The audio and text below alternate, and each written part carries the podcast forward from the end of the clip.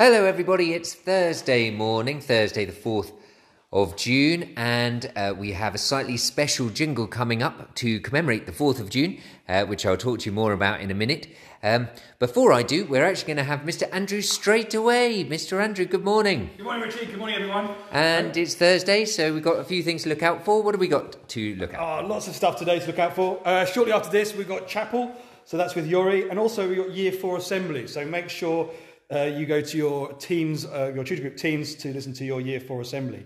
Also, I just want to say thank you for all your photos of half term, all the things you got up to, which you've made me very jealous looking at. Uh, so if you uh, go to uh, St Ronan's TV, hopefully tomorrow or hopefully on Thursday, they will be there for you to look at. Take care. Have a great day. Bye. Brilliant. And uh, oh, no weather from Mr. Andrew today. That's very unusual. Okay, let's get started. Dr. Fours, my special jingle, please.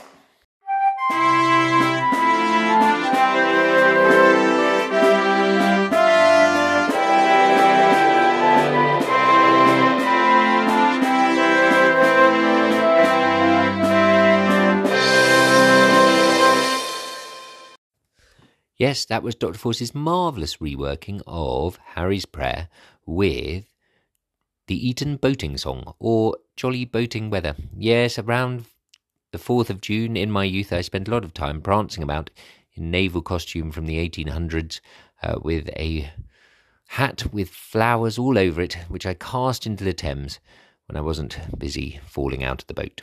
Here's the last clue for this week's Guess the Room.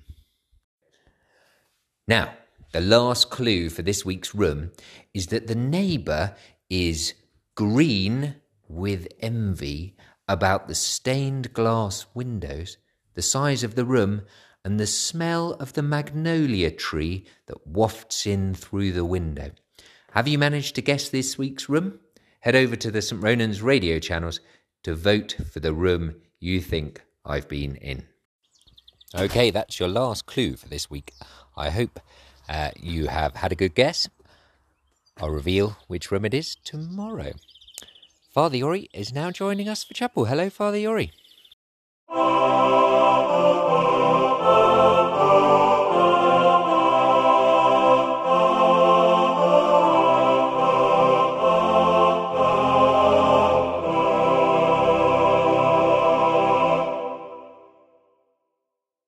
Thank you, Richie. Good morning, everybody. It's Thursday, it's Father Iori, and it's a chapel thought.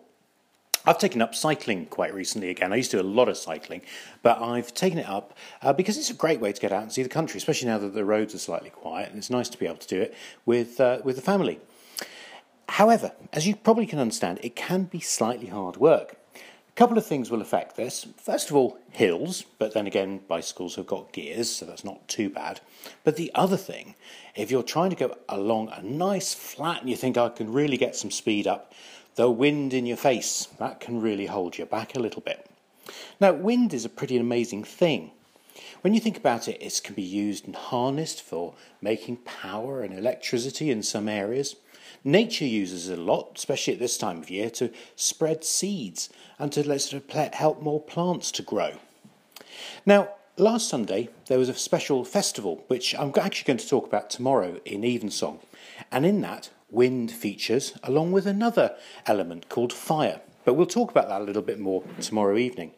But I found this wonderful poem by A. A. Milne so let's just listen to it because it makes us think actually, you know, wind is really quite special. It's one of those things that's just around us and sometimes we don't appreciate enough. No one can tell me, no one knows where the wind comes from, where the wind goes. It's flying from somewhere as fast as it can. I couldn't keep up with it, not if I ran. But if I stopped holding the strings of my kite, it would blow with the wind for a day and a night. And then, when I found it, wherever it blew, I should know that the wind had been going there too. So then I could tell them where the wind goes, but where the wind comes from, nobody knows. Anyway, looking forward to seeing you tomorrow for Evensong. Have a good day.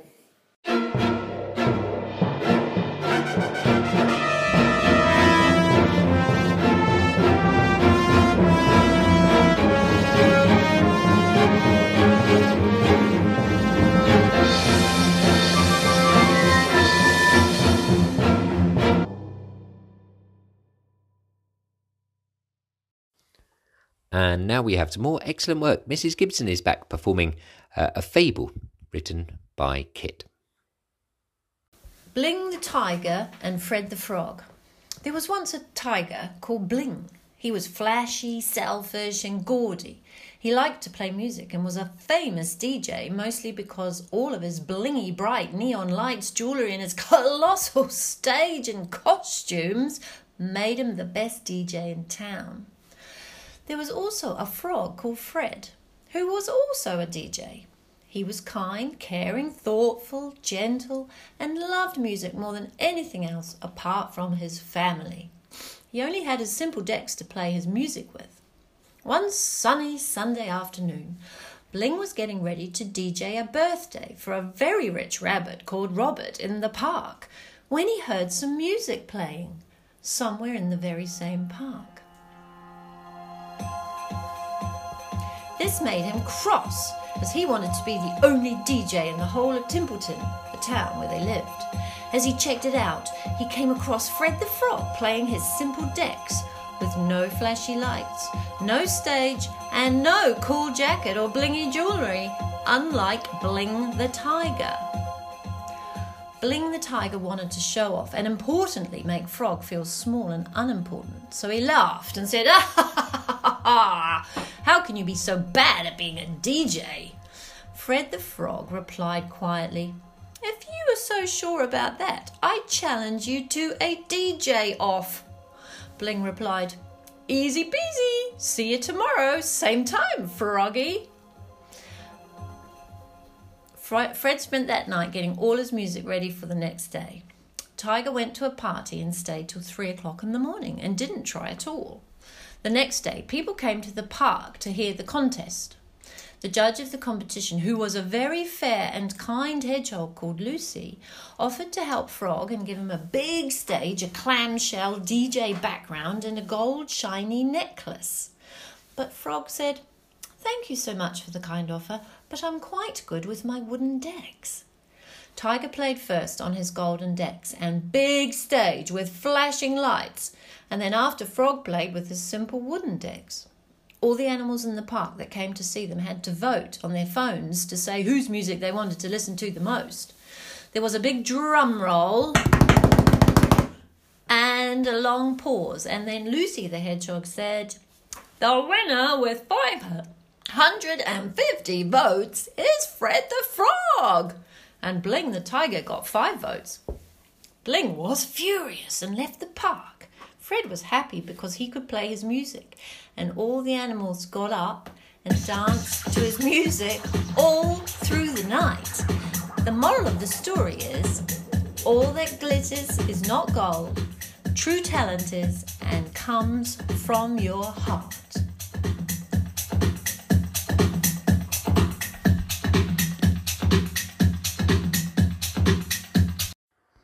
That's all for today.